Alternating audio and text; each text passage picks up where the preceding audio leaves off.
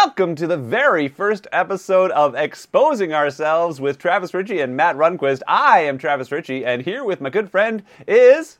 No, I left it up already. You you definitely fucked that up. Yeah. Here uh, with me, as always, is my very good friend. I, I th- are you now? Come on, you Nope, introduced me. we're gonna leave that in. We're just Matt gonna leave that in. Runquist. Matt You- Matt so, I mean, it's the That's first me. episode. I've clearly got a high energy level. It's a podcasty, radio-y energy level. Yeah, you do. Uh, so Matt and I have been friends for years. For those of you who've never heard of either of us before, and uh, we used to be, uh, I mean, almost roommates, but not quite in college. Just friends who spent a lot of time in each other's rooms. And um, Matt has uh, always been a big music buff, and I've always been a big movie buff. Yeah. And uh, so the concept of this show is that we are going to expose the other to our favorite, uh, for me, music, and for Matt, oh, well, my favorite movies to Matt, and then Matt's and my favorite music. favorite music, or or if not favorite, at least stuff we find. I, you should know this. You Yes. should know this thing, this cultural artifact. I know a Right. lot about it. I want you to know about it. It's important Yeah. at the very least. But Yep, hopefully, it's yep. something you like. Yeah, I think that's uh, that's fair to say. And um, so uh, this is not this is not our we are so we have already uh, prior to this first episode assigned each other our very first um, assigned uh, listenings and viewings. And, it's you an know, you know, I love homework. Yeah, uh, I hate it, um, but uh, it's uh, one another way in which we're different. But um, I I think it's fascinating to note that our choices this week are very uh, thematic. I will Uh, say, they yeah. share a theme. Yeah, they do. They really do. And I will say, uh, it's not the theme that I was hoping for for the podcast because I was hoping that, you know, so we had sort of a long period where we didn't really interact a whole lot, and a lot of music and a lot of movies came out during the time. And I thought, hey, let's focus on this time where I'll bet you Travis wasn't Travis wasn't super into music then, and I Uh-huh. wasn't super into movies then, and we can introduce each other. And of course, we both chose things from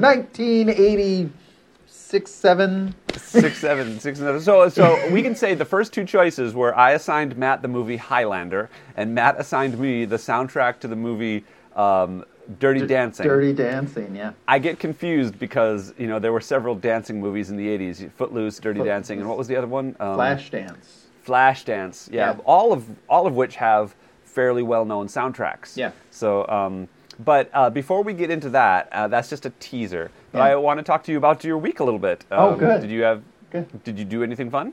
Did I do anything fun? Uh, no. Uh, medical diagnosis in the household uh, uh, brought moderately good news in the sense that it's Oh. treatable. Uh, it's not me. It's a member Oh, of okay. my, my household.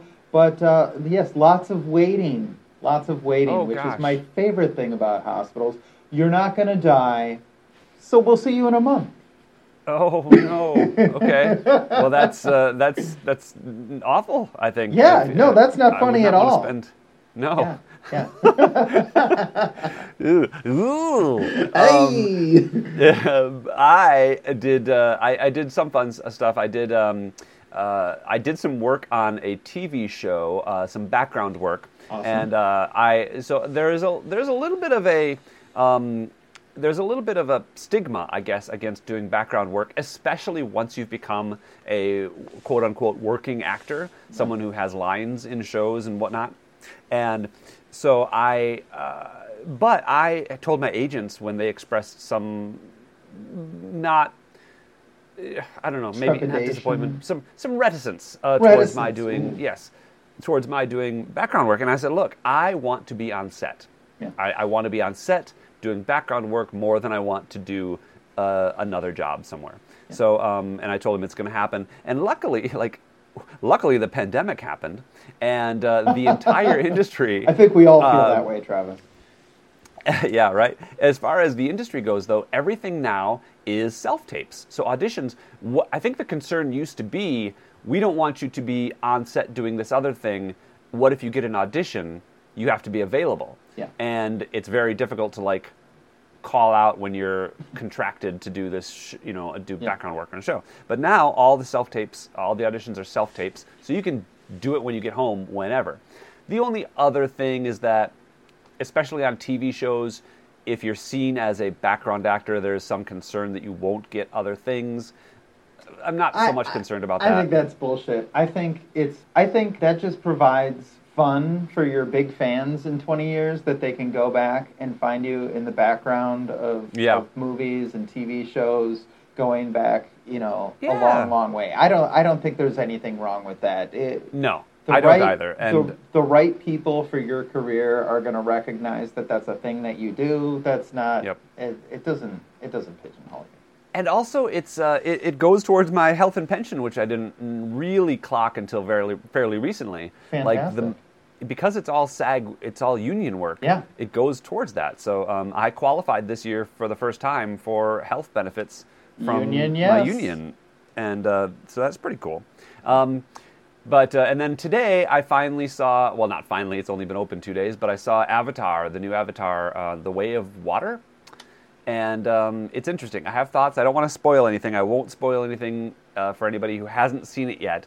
But I will say I have one major criticism, and it's really a major criticism.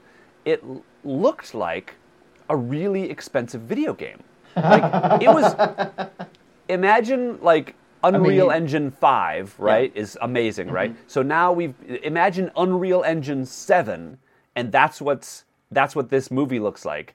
It's so photorealistic, but there's no motion blur, and there's no like I don't know if there was something wrong with the frame rate or something. And the 3D was impressive looking, I guess. Oh, was it 3D too? Oh yeah, I saw it in 3D. Yeah. Um, and I am curious as to whether it would look better to me in 2D. I think you've got to go watch it again. I think I might have to, and it's watchable. It, I, I will say that the plot and story and all that is is it does bear repeat viewing. It's not it's not bad. Um, it's not great, and it does have kind of like James Cameron is not the best writer type of I mean, thing going on. I think James Cameron is going to continue to release James Cameron movies, and if you're expecting something other than a But I love Cameron a James Cameron movie. don't That's a different, like a James is- Cameron see, directed now, movie. See, now we're getting we're going down the rabbit hole here, but yeah. oh, yeah. I'm definitely going to give you some James Cameron movies yeah, once yeah, we get going absolutely. here. I love it. Uh, You may have a hard time finding one I haven't seen, but Oh well, good. I hope I'm, I hope that's true because then uh, I will respect you that much more. all right, let's get into it. Should we play rock paper scissors to see who goes first? Uh, that, no, that doesn't work with this. We've got too much of a delay. Uh, but I will say, how about I go first because uh, Okay. Highlander came out um, in 1986, which It is did. a year before uh, Yeah. your movie came out. Um, right. So, uh, just by way of brief background, Highlander is a, uh, a 1986 movie. It starred um, uh, it starred Christopher Lambert. Uh, and um, famously, Sean Connery and a young-ish Clancy Brown as the villain. And uh, Christopher Lambert um, played a an immortal who grows up in Scotland, where he discovers that he's uh, immortal by way of uh, being stabbed in a battle, but not dying. And so he lives through 500 years or something, and um, ends up. So the story takes place both in Scotland 500 years ago and also in present day New York, where the gathering has happened and uh, where all the immortals are drawn to one place on Earth to battle out until only one remains. And the last remaining immortal will be uh, bestowed with this gift of knowledge. And that's pretty much it. So it's a, it's a sword fighting, kind of swashbuckling. Uh, it's got a love story in it, which is, um, which is interesting. Multiple, multiple love stories. Oh yeah, that's true. That's true. So I mean, uh, the two women are basically indistinguishable, but uh, but it is. do you mean to say his stories. his old wife and his, his and his? yes his well and uh, you know it's funny actually because there's the one woman who sort of rejects him when he's Yeah, when they his- find his out that first- he's immoral. his Yeah, first so- woman, yeah. yeah um so should is it is it me now do I go Well, it's interesting. Interesting. One thing I want to say is that uh, it it was dress, uh, directed by Russell Mulcahy, who um, and went on to do some interesting things, uh, some interesting feature films, and um, uh, and then some TV work. I think, which was uh, uh, he did. Um, I just want to make sure this is correct.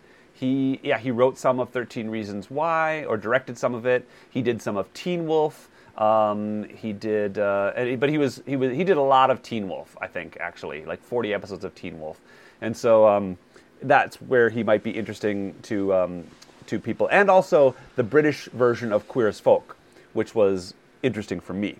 Um, the other interesting thing about Highlander was that it is it features a an original soundtrack by a rock band. Uh, in this case, Queen did songs made for the movie, which uh, I, I and I actually really love that soundtrack. So Yeah, yeah, fantastic. so uh, what did you think of Highlander? Oh, and I, will- I will also say no. Go ahead. You first. You first. Okay. Thoughts on. Highlander? Well, okay, so I'm gonna say I understand why it spawned a sequel or multiple sequels and a TV Okay. show That's literally what I was going to say next. because there is some mythology that is extremely hand wavy in this movie, right? Mm, What Okay. what is what is the gathering? What why why why why where are the immortals coming from? Why are they drawn to a particular place? how why, are immortals? how how immortals? Uh, there what what what why the gift? What what is and So so it- okay. no, well, let me okay, ask. hold you. on, hold on. So, so, so, like, there, there is this sense while watching this movie of there is so much that you all are just like, sort of papering over, and I Mm-hmm. really want to know the answers to these questions because this movie does not really stand alone as an artifact. It's, it's very. I, I, I found myself constantly going, but wait, that can't. No, but why? No, why? I find that very interesting because so if when you watch a vampire movie, do you do you feel the need to know how vampires? Well, no, but it fits into an established mythology. ah, does it though? Highlander is Highlander is sort of sui generis, or however you say that. Uh, I don't know. It's uh, it's it's its own thing, right? I mean, it's But- it, it's like it's like somebody said, "What if what if we had immortals and you could only kill them by chopping off their heads, and only immortals could kill each other? They'd probably use swords, right? Yeah. You know, Yeah, that's exactly what it's about. But what more do you need? What more Right. explanation do you need? Like, I feel like you've. So So, one of the things I like about this movie is that it, it, it, it gives the audience credit to fill in the blanks. So it doesn't.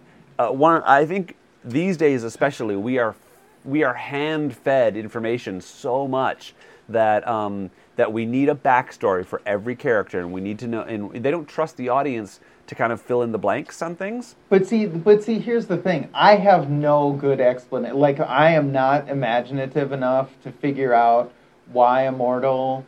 I'm not imaginative to figure out enough to figure out why is why are they all drawn to one place, right? But see, I, think that that's irrelevant to the story, and even the characters don't necessarily know. And I think they talk about not. no, they do. They do. They absolutely do. Although it's funny, it's not even clear how this information is conveyed to the characters, right? Uh, so Sean Connery's character gives this little info dump in the middle of the movie, uh, explaining the gathering. Sean Connery speaking in a Scottish accent while playing a Spaniard Yeah. from Egypt. I got to admit, I feel like cracking on the uh, the accents in this movie is low hanging fruit. Sure, Because sure. I, I love it. I because Christopher Lambert can barely speak English. right, Um, you know, right. Yeah, a French guy not even trying a Scottish accent. Yeah, the most convincing accent in the movie is the American speaking ancient barbarian accent. Uh, you know, Okay. right? That's uh, Fair, yeah. Kurgan, you know, Kurgan. Yeah, yeah. Kur- Kurgan, the Kurgan. Yes, if you're Oh. old enough, you get an indefinite article. Um, yeah, I mean, oh, and then he the there's Kurgan? yeah, he's the yeah, the, he was attacked by the Kurgan. So um, Holy ground, I- Highlander. so I, I do want to preface this by saying, like, I could spend an hour talking about the parts of this movie that don't make any fucking sense, right? So I want to I want to temper that with I enjoyed it, right? I liked the movie, right? But there there are a lot of questions that that I you're you're I feel like you're giving it a lot of credit that it does not deserve when you say it leaves things to the audience. There, there are things there I, I the thing that really gets me, I think, is the gathering, right? The, the, because because I want to know what there could be only one means, right? Mm. Because I've heard it, I've heard it for so long, right? It is interesting that they they know ahead of time how the gathering is going to happen. By the way, spoiler alerts for this 30 year old movie. Yeah. Um, but uh, it is interesting that they um, they know, like, okay, so Sean Connery tells Connor MacLeod Yeah. uh, that oh, you know, some we'll go until the time of the gathering when we'll be drawn to, and they will fight till they can only. But who told him? Right, and, and, then even then, guy? right, and, so even then, he's like, and those of us who are left will go to the gathering, which means we're all trying to kill each other all over the world right now. Sure, sure. Well, Kurgan, Kurgan, and, and I don't think only I, I don't think only an immortal can kill an immortal. I think if an immortal just loses his head somehow, The- he'll probably die regardless. The. French of who did it. Revolution was hard on the immortals. Um, Yeah. The, the, so and then uh, the other thing that I do wanna do wanna point out is like a massive problem is I, there's no way on earth that Kurgan doesn't kill the Highlander. I'm sorry, the man is twenty thousand years old and seven feet tall, and he's, What? he's- Who says he's that old? I don't remember exactly what he said. He comes from an ancient tribe or something, right? Okay. Like, okay. I and and Sean Connery admits that he's like 2,500 years old, right? Hmm. So and he and he says that Kurgan is is way older than him, but so I, I chose 20,000 Uh. Kurgan. I think it's with an A at the end. K U R G A N. Kurgan, No, Kurgan. Kurgan, Kurgan. Kurgan. Yeah, Kurgan. I'm gonna- It just hurts my ears when you say Kurgan. That's It's how they saying- say it in the movie, man. I, No, I- they say Kurgan. Did you did you watch it again? Yeah, yeah. I've seen it recently. Not Uh, this week. I thought but they I said have seen it Kurgan. recently. Okay, Kurgan. Kurgan, fine, fine. Yeah. I'll, I'll bow to your superior knowledge. Um, Thank you. But the Kurgan, like, eh, there's just no way he doesn't win this fight. He's been he's been murdering everybody back and forth across the land for uh, for years unknown. Are you talking about He's seven the final tall. fight, or are you talking about on the battlefield in Scotland? Uh, well, whenever, right? So I think they both got explanations. Okay, okay. Uh, how does Connor MacLeod win the final battle? Uh, he uses his he uses his speed and his uh, his superior style uh, to win. He's faster. He's more nimble. He's a better swordsman. Because Kurgan uses Kurgan is uh, only uses. I mean, he has good swordsmanship, but he's also uh, very heavy. Like his sword is a two hander. Uh, it doesn't have you know. It's not quick, and I think that's what Connor's um, skill is. I think, uh, yeah, I guess I just I think of things like having you know ten or twenty or fifty times as much experience as as you know the I- kind of thing I that imagine there really. comes a. I you know, imagine that you like get a point there's of like one tra- there's like one training montage, and it's but a listen, fantastic. he's 500 years old now, right? So let and so, yeah, like, which is which is a babe in arms compared to Kurgan. but but but that's what I'm saying. Isn't there like a? Isn't there um? Uh, what is it when you when you fall? Remember like a terminal velocity for skill. It's on, it's um, possible that there's a terminal velocity like, for skill, but it- you we can don't. Be, you can just become as good as you can ever get, and you don't I- just continue to get so, better. So I would say this is a this is a philosophical difference between us, right? Uh, because I don't know and you don't know because we've never had a twenty thousand year old swordsman. I Mm-hmm. suspect that that person is gonna have seen it all and and be able, you know, like, uh, well, but uh, and and you think that that that he'll reach the point of diminishing returns, and I, I think you could make a case either way. So well done. Uh, it does say that he was born, uh, that Kurgan was born in 1000 BC. Oh, is that it? So, he's only yeah. he's only a little older than Sean Connery then. Uh, I would say that makes him. Oh yeah, yeah, Yeah, only a few hundred years older than Sean Connery's right. character. Exactly. Yeah. Um, so, uh, where? So oh yeah, is- only like hundred years old. Hundred years older. Okay, this is this is a question that I have for you. Mm-hmm. Um, because it was something that may have an explanation that I just missed. Where was MacLeod when Kurgan attacks the the tower? They don't say. They don't Okay, say he was away. He was away on you know some sort of like selling something or possibly being trained So, something. Yeah, it was very. It was very. I was. I was like, where the fuck is your boyfriend? You know? Yeah. Like, okay. Okay. So, Yeah. uh, but I I enjoyed the movie. It was good to it was good to make those connections because obviously Highlander's a huge a huge touchstone for a lot of people, and there can be only one is something I've heard millions of times. I thought the Immortals were all called Highlanders, so it was very Yeah.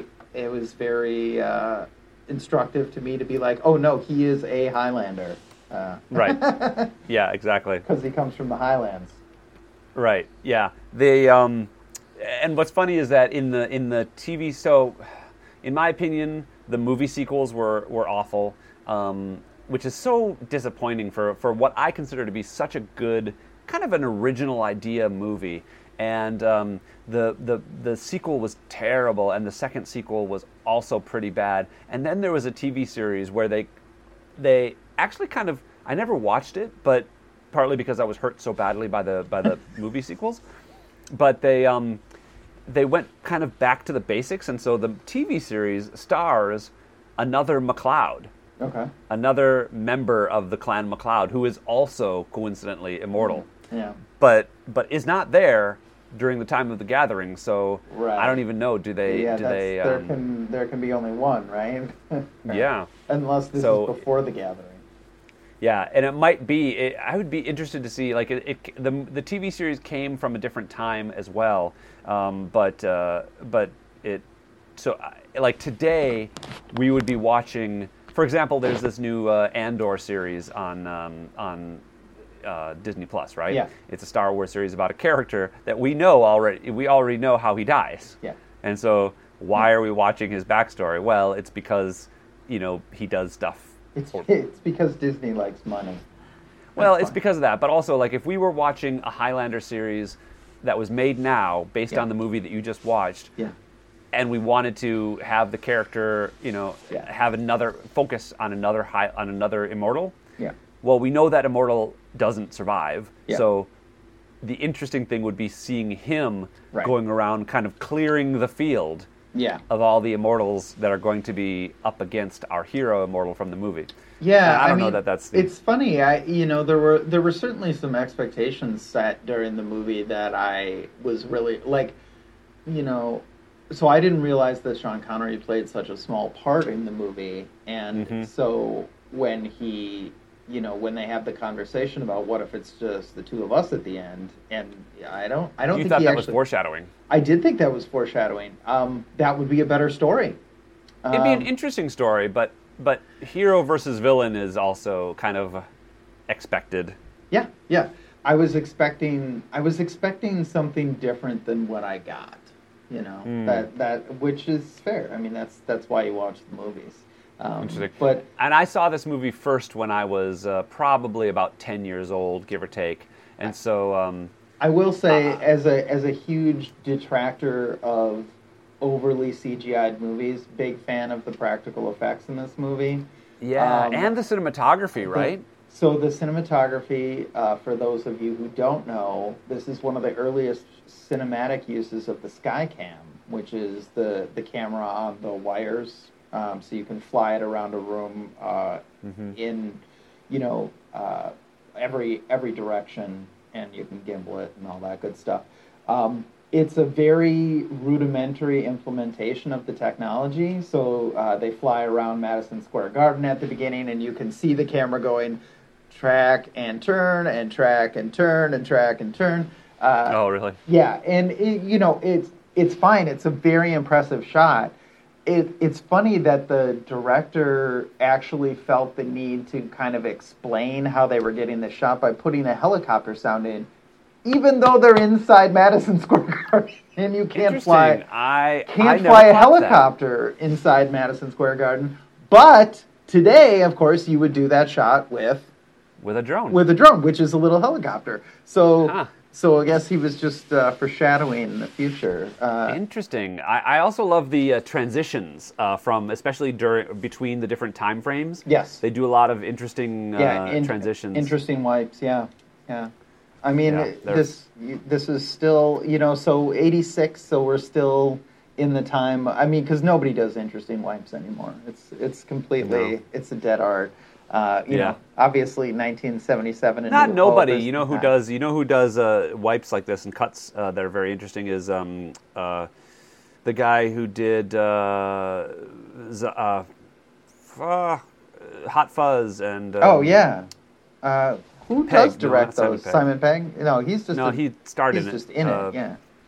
I don't oh. know who directs those. Why can't I? Why can't I think of his name? Uh, if we have audience members, they are literally screaming at us right now. Um, you're gonna cut It's okay. They're out. nerds. Hot Fuzz. Uh, Edgar Wright. Edgar Wright. Edgar Wright has a really um, uh, im- uh, inventive way of, Mm-hmm. of doing wipes and, and stuff like that. So It's funny, right? Because when that's done really well, it, it doesn't call attention to itself, uh, Mhm. and so you can you can watch the movie, and then somebody will say, "Weren't the wipes cool?" And you'll be like, "Oh yeah, yeah, they were, yeah." yeah. Sometimes Yeah. until you really look at it. So here's uh, one last interesting uh, tidbit about uh, Sure. Highlander. The budget was 19 million dollars. Uh, In Would you- today's dollars, uh, nope. In in In- in 1986 dollars? 1986 dollars Okay. uh, or 1985 or whenever it was made. Do you have any uh, guess on um, uh, what the box office was? oh, uh, forty-three million. 12.8 million Ooh, dollars. Ouch. Yes. Ouch. And which I think is so extraordinary, especially given that it launched such uh, a series of uh, you know sequels and a TV show. Well, okay, okay, but uh, yeah, I don't know. I mean, I will say, it, like, there are things about Highlander that are unique, and that's what why it's such a big cultural touchstone for people. You know, there everybody knows the phrase "there can be only one," even if, Mhm. like me, they don't know what it means.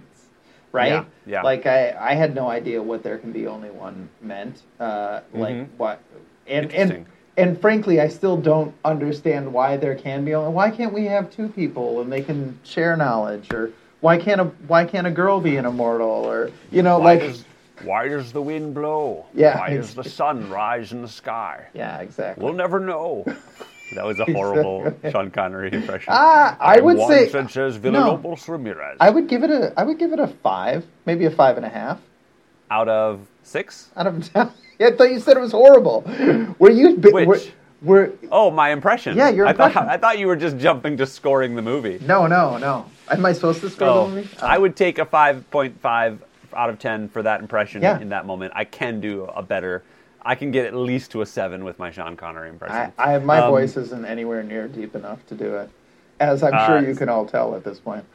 Your voice is pr- pretty deep, I think. Uh, well, so, no, that's the magic of radio, I think. oh, interesting.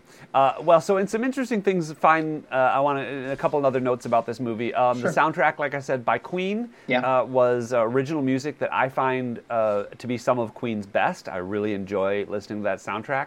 Uh, the score was written by Michael Kamen, who was uh, from such movies as Lethal Weapon and Die Oh, sure. Hard, and uh, I mean the Die Hard, the first Yeah. couple of Die Hard movies, and the first couple of. Um, uh, Lethal Weapons. Robin Hood, Prince of Thieves is the one I really know him from because he did that great. Uh, uh, da da da. Yeah. Da da da. Da da. Um, but so he's definitely it's it's a it's a great person to have doing your score for for sure.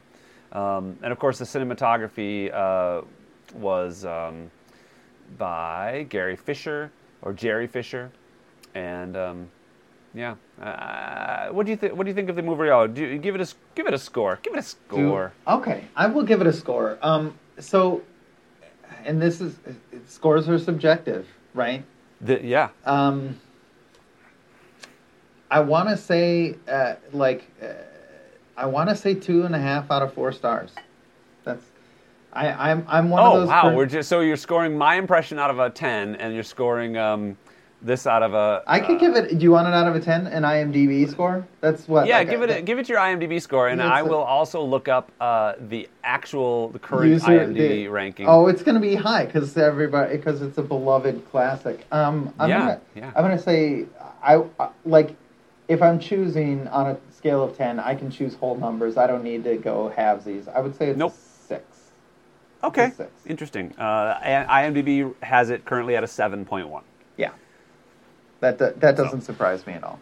Yeah, I think that's I think that's fair. Um, especially watching it from this perspective in this time, I can see how uh, a six is uh, you know it's a passing grade. I probably would rank it higher. I probably Yeah. would go on the other side of uh, IMDb's and put it put it an eight because I've, I've it's highly rewatchable for me, and I think it it does so much that is innovative and interesting, and the I've performances spent- are strong. I've spent so much of this week wondering if you were going to tell me, oh, they answer that question in the next movie.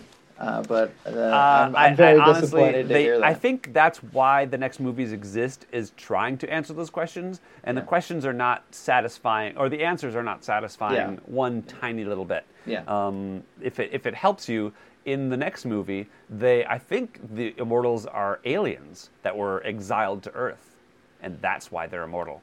It makes no sense. I mean, it makes more sense than what we've got.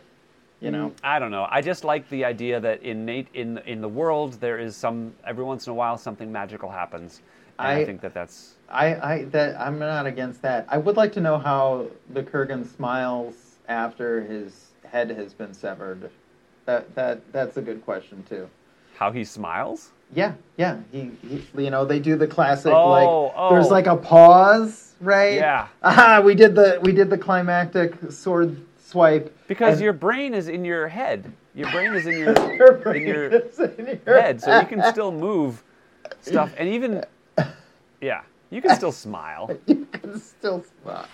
We're gonna need we're gonna need to go to some ancient references here to find out can a person smile after beheading or can they only smile before beheading and then have Exactly. it stick? Well, so I'm curious. Uh, I'm curious. Have you seen? This is kind of a, a spiritual successor. Have you Sure. seen uh, the Old Guard? No. with uh, no okay that's a it's it's a netflix that came out in 2020 um, and it's a pretty good movie i think it's based on a comic book but it's uh it's pretty interesting and i will say um, my novel my vampire novel Yes. does does eh, I think there is a lot of a spiritual connection between it and Highlander. Um, you know, when I was looking for inspiration for a being that has been alive for 500 years, I didn't pull so much from vampire mythology as much as from kind of the um, the immortal, uh, because I didn't want my vampires to be supernatural necessarily. Okay. Um, and so that's kind of uh, you'll see a lot of connections in my book with uh, with Highlander. I think when you read it. Okay. All right. All right. Uh, so now now it's my turn to Yeah, it quiz, is. to quiz you. So uh, just as a reminder, I'm not I'm not like a huge huge music head or anything, but I'm more of a music head than Travis is. For Uh, sure. I you know sometimes my knowledge of of indie rock and of, of the '90s can get pretty esoteric and. Uh, you know, I'm I'm all up for a a uh, band camp, you know, band with 20 followers as much as anybody. But uh, this, I think, mostly we're going to try and keep you in the pop adjacent realm, uh, so we don't torture everyone too often. Uh, so my choice for this very first week was the soundtrack to Dirty Dancing. Came out in 1987. It is the fifth best-selling soundtrack of all time in the U.S. What? Uh, yeah, fifth best-selling soundtrack of all time. wow. Yeah, a huge, huge, huge hit. Uh, propelled, of course, by the the uh, "I've Had the Time of My Life" uh, by Bill Bill something and Jennifer Warnes, I believe. Um, Bill Medley and Jennifer Bill Warnes. Medley Jennifer Warnes. Um, best-selling soundtrack of all time is, of course, The Bodyguard. Um, but this, Really? Yep. Oh yeah, yeah. Okay, that makes sense. Yeah, that does make sense. Um, So, uh, but this sold 14 million copies in the U.S. and it sold 32 million worldwide. So this is a very, very popular piece of art here. Um, the thing that I, so I listened to it again this week to to make sure I was to, up on it. I I've listened to it hundreds and hundreds of times. It was it was on repeat. really? Yeah, it was on repeat in our house uh, growing up. Um, very very little. I would say almost nothing in the way of established artists. Like the the artists on this soundtrack, the biggest biggest one is probably the Ronettes, which is you know, uh, like they're they're in the Phil Spector universe. Obviously, Ronnie Spector married uh, Phil Spector. Um, You know, but the most of this stuff, uh, these artists are not not well known, and there's nothing to really propel this into into that upper stratosphere other than the quality of the music and the quality of the movie. So. Um, yeah. Okay. So that's that's kind of my notes Huh. on it. So tell me. Uh, so did you listen? Did you end up listening to it on a hike like you were planning? Uh, I listened to it twice. I listened to it first on a bike ride, and then uh, once again on uh, another bike ride. um, and I didn't end up doing any hikes this week, uh, except until today, and, and I had company, so um, uh, I, it wasn't by myself. Um, but the, I was struck by how uh, the mix of of genres. So, does the movie not take place in the '80s? Does it take place in the '50s? Takes place in the '60s, early 60s. Yep. Okay, so- sort of a Catskills resort. Okay, Um, I and, and it should be said, I've never seen Dirty Dancing. I've never seen any of the dancing movies from the '80s. Wow. yeah, and so uh, I was struck by a couple things. One is that I'd I'd heard a lot of the songs before. Most of the songs I'd heard before. Yeah. Like I've had it. I've I- I've had the time of my life. Obviously, um, uh, Hungry Eyes. Uh, oh yeah, Eric Carmen. Eric Carmen's probably the biggest biggest hit on there, or biggest. Yeah, for sure. Uh, Um, and then, of course, most of the old song, most of the oldies, you know, Yeah. "Be My Baby," um, uh, "You Don't Own Me," um, which I thought was interesting because I've never heard.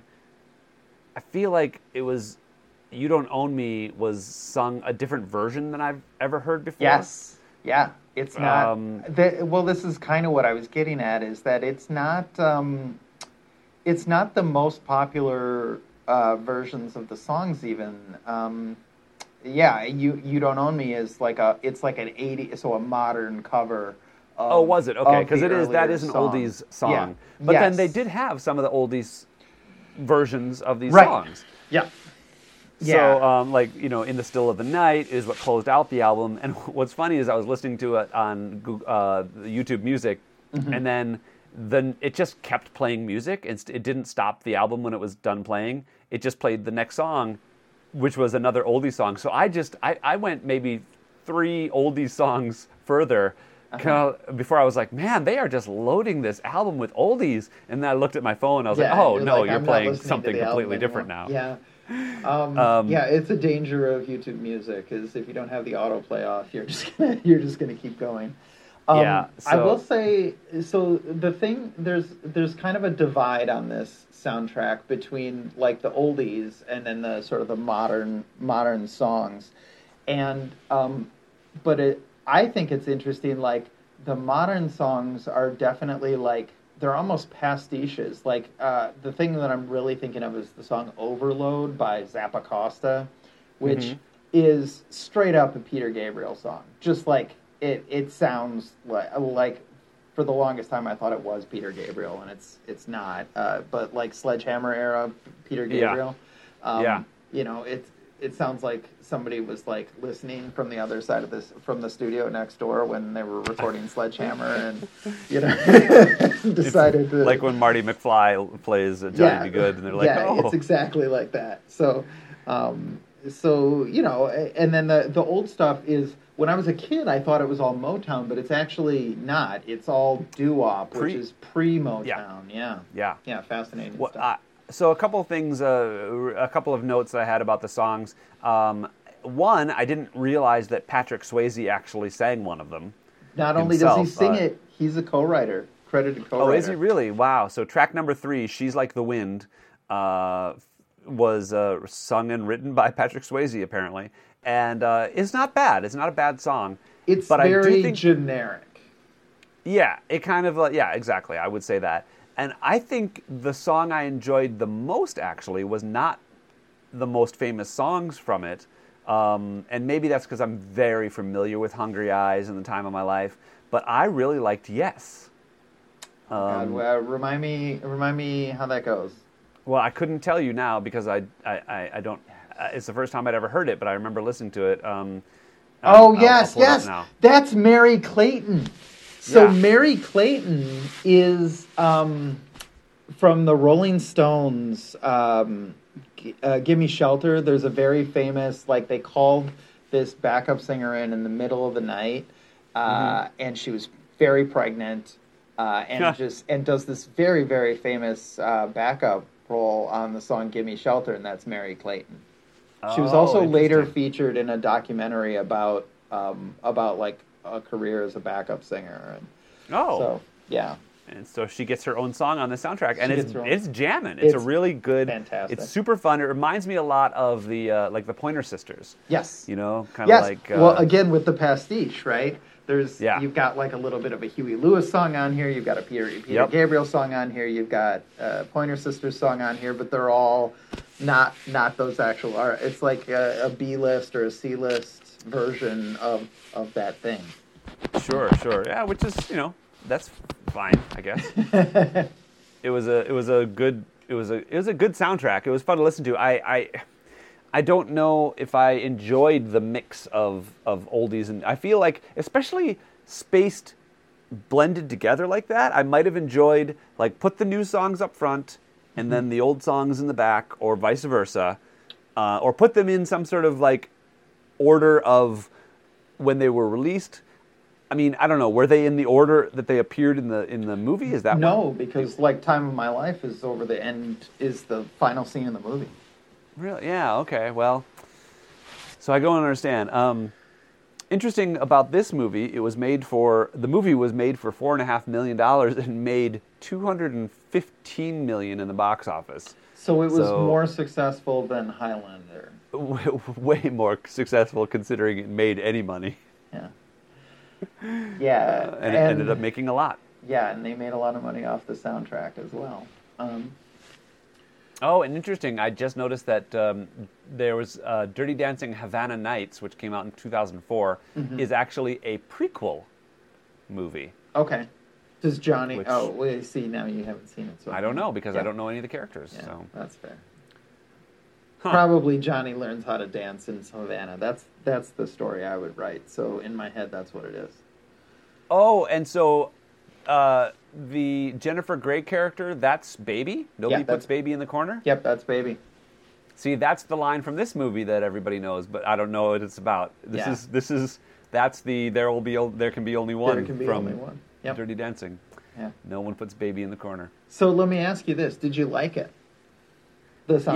Yeah, uh, yeah, I enjoyed listening to it. I would probably keep it on my playlist um, because because there are so many songs that I already knew and liked, and Mm-hmm. I discovered at least one more song that I liked. Um, i- i- for me, it's interesting. Music is something I generally have to be exposed to, and I I rarely like a song the first time I listen to it. Yeah. Unless it's just magical. Like Mm-hmm. there are some, you know, recent exceptions were like um, some Lady Gaga songs, uh, Adele. You know, the first time I heard uh, an Adele song, I was like, oh, that's amazing. You know, stuff like that. Mm-hmm. But um, No, I would absolutely agree with you. Like music is one of those things that uh, it, it it's not, especially if you're not hearing it live. If you're hearing a recording, um, it it doesn't always click the first time you hear it. And you do have to, Mm. you do need a little repetition. You know, I know yeah, people who, you know, people look down on oh the radio they only play the same seven songs over and over again. But like there there is, you know, a psychological advantage to that, right? To Sure. Well, to- and that is something you should know about me is I don't listen to the radio. I never really have. Yeah. I always listen to NPR, and so when I'm on my phone, when I'm on my hikes, I'm always listening to NPR podcasts or Mm-hmm. Science Friday, or you know, which is NPR, I guess. But you know, so I'm always listening to talk radio of some kind. yeah. So, Um, it is an interesting story. That it reminds me of back when I was still living in Minneapolis when the song um, by Five for Fighting came out called uh, Superman. Yeah. Uh, I remember hearing it on the radio on the way home from work and really liking it. And so I went home and downloaded it on Napster and listened to it on the computer. And I was like, oh, I don't know what I was thinking. I don't. I hate this song. And so I literally deleted it.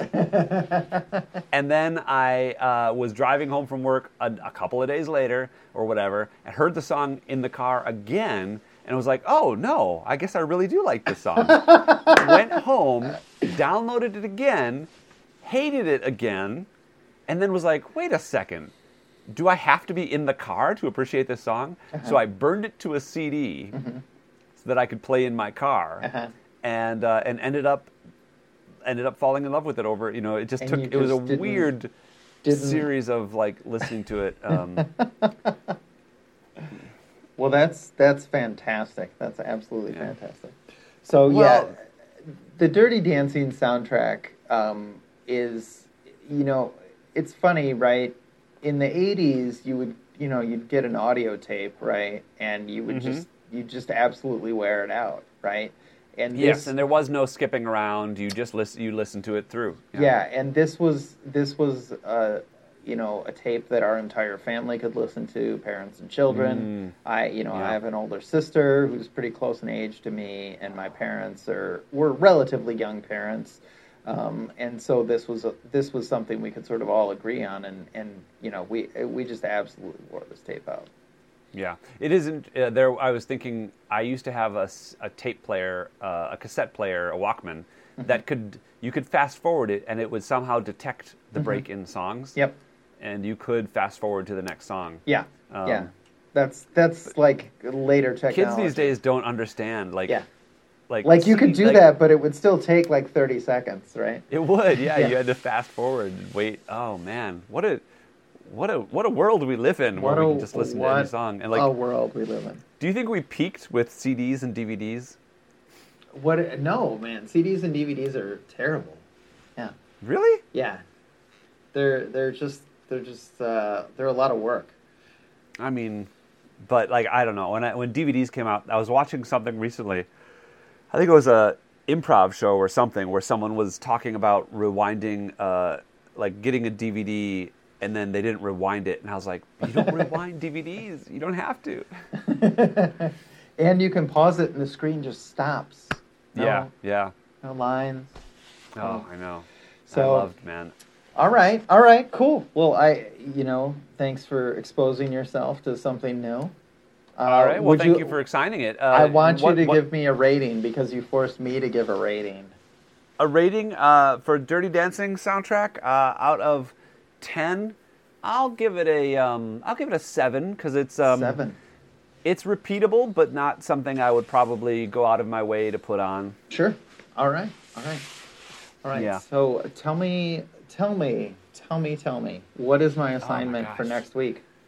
All right, so for this, I need some information. I need to know a little Oh. bit more about what you've seen, Okay. uh, because I really want to. I want to eventually start getting you into. Um, I- I, want to try to nurture your appreciation for some of the genre stuff that I like, Okay. right? And I know, I know you've talked about being into um, uh, sci-fi and stuff like that, um, but you're not into superheroes. Not Right. any sur- superheroes. Nope. Okay, so have you seen? I'm just throwing some Yep. names out there. Have you seen uh, Back to the Future? Yes. In the theater. Okay. Ha- okay, great. And you've seen, uh, and we're just going to stick to the 80s a little bit here. Have you seen the Indiana Jones trilogy? Let's Yes. call it. Okay. Uh, have you seen RoboCop? Yes. Oh, interesting.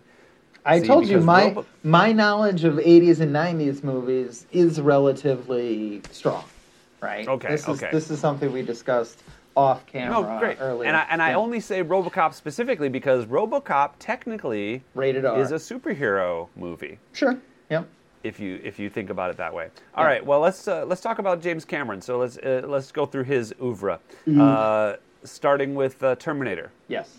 Aliens, Yes. The Abyss, Yes. Terminator 2, Yes. True Lies, Yes.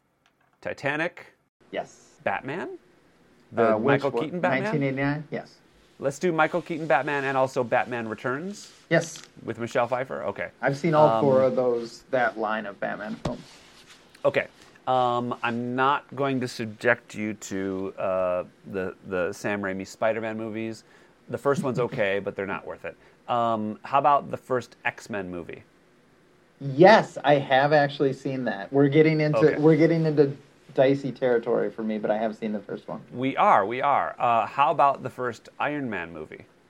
I have, I have. Okay. I, I Great, was, that's good. I was not a fan, but I. You're I not a fan seen- of the I- first Iron Man I'm movie. Sorry, I'm sorry. Interesting. All right. Uh, well, let's let's okay. Let's. I'll, I'll give you a break. I feel like I'm I'm treading on thin ice here with uh, with this line of questioning. how about? And this is great radio, by the way. Um,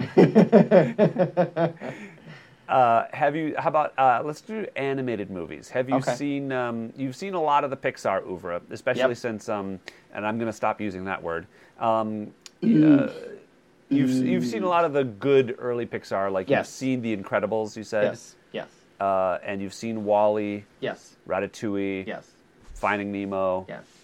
Okay, those are the best ones. So uh, I feel like we can uh, we can move on from there.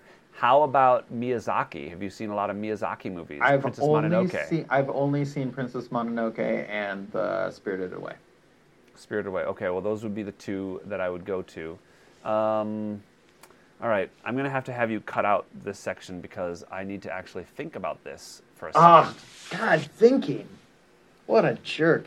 Here, let's give Okay, it a clap. Let's give it How a clap this? so I can find it. Let's give it a clap so I oh, can find it. Oh wait, wait, wait, wait, wait. Oh, no, how about okay. this? How about this? I've got I've got one. It's completely it's 80s. It's the same genre. It's the same period what we're Another doing right now, but it's a Another yeah, yeah, yeah. film. It's okay. it's a it's a hidden gem from a young auteur named Steven Spielberg. Have you seen Empire of the Sun? Okay, so this is a yes and no. I it I Empire of the Sun has been on in the same room as me, but I would not say that I could tell you one thing about. I think there's an airplane in it. Yeah. Yeah, there is That's- an airplane in it. I that's- almost want to assign that to you, but I almost don't because it, it, it means a lot to me as a movie, but it almost is, um, and it's a movie that everyone should see, and you should see it, but I almost don't want to assign it for you. Uh, do you have an assignment for me? I do out? have an assignment for you. Give it Yeah. to me, and maybe that will inspire right. me to do something that's. So- uh, Well, so this is more recent. So there's a band that I've been listening to a lot lately. Um, it's uh, relatively recent. I think their first album came out in 2010. okay. Um, so I'm just going to. I'm check. curious if I'm if I'm even going to have heard of this band. I think you might have heard of this band, but probably not. Okay. Um, so I'm I'm now setting the the playlist to um, list uh, to unlisted, so I can send you a link to it. Um, oh, it's not an album. I can. this is no. I I'm not assigning you a whole album because if you don't like it, I don't I don't want to subject you to too much of it. But I did choose Okay. seven songs from throughout their career. This is the band Ghost. Have you ever heard of I- Ghost? I have not. Okay, so Ghost is a. Um, can I share this? Yeah, there we go. Share, copy. I'm gonna go ahead and drop this in our chat here. Um, Is it Ghost or The Ghost? just Ghost. Um, Ghost. some- occasionally, you'll see them referred to as Ghost VC. Also, everyone, just so you know, I have an account on YouTube Music, and uh, these the playlists for the music every week are going to be available under. Oh. If you search for "Exposing Ourselves" podcast, you'll hopefully be able to find them. Um, I'm going to make them public. I don't know why I sent you the link. Um, Nice. there we go. They're going to be public, uh, so you can listen along with Travis if you want. Uh, So, here's go- what here's what the here's what the headline the the YouTube music uh, description of Ghost is. Over surprisingly accessible metal and pop driven hard rock, Swedish outfit Ghost deliver tongue in cheek sonic sermons centered on horror imagery, the occult, and occasional satanic themes. That actually says it way better than I could. Maybe I should just cop from them every time. Yeah. Um, so Ghost is what I would call pop metal. Um, you know, pop songs, but with like heavy guitars. Um, and then the imagery of it is all revolving around this mysterious figure, Papa Emeritus, who's sort of a, a dark pope, and his Mhm. and his nameless ghouls, which are the his band. Uh, Interesting. so so a- Okay. I would I would really recommend you watch at least one ghost video. Um, Yeah. and uh, just because uh, well you know what i'm gonna i'm gonna tell you a particular video to watch uh, because Okay. uh, but i want you to listen to the music first so that you don't get the wrong idea um, but there's a there's a video called how, how ghost writes a song and it's really fantastic um, and it gives you when they say tongue-in-cheek they're not kidding you know like it's right. it's uh, uh, let's see here if i can oh Well, I don't want. well, this gives me some ideas. Have you seen? Um, uh, have you seen uh, The Sixth Sense? I have. Okay, that's good. That's good. It's an important movie to have seen.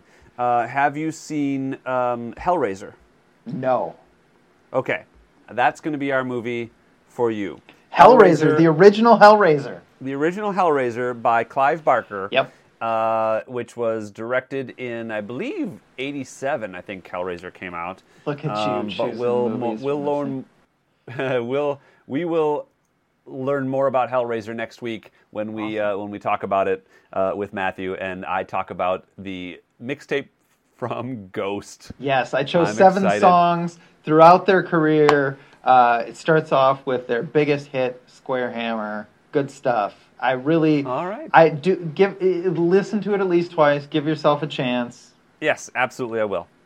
All right. I promise. Well, thank you All for right. exposing yourself to me. Thank you for exposing yourself to me, Matt. Uh, it's always good. it's, always good fun to talk to you. Oh man, it's really All a right. great time. All right. Well, we'll talk to you guys, and uh, for our audience, we will uh, be here for you very soon, possibly next week. Yeah. Uh, until then, this is Travis Ritchie, this is Matt Ronquist. and uh, we'll see you then.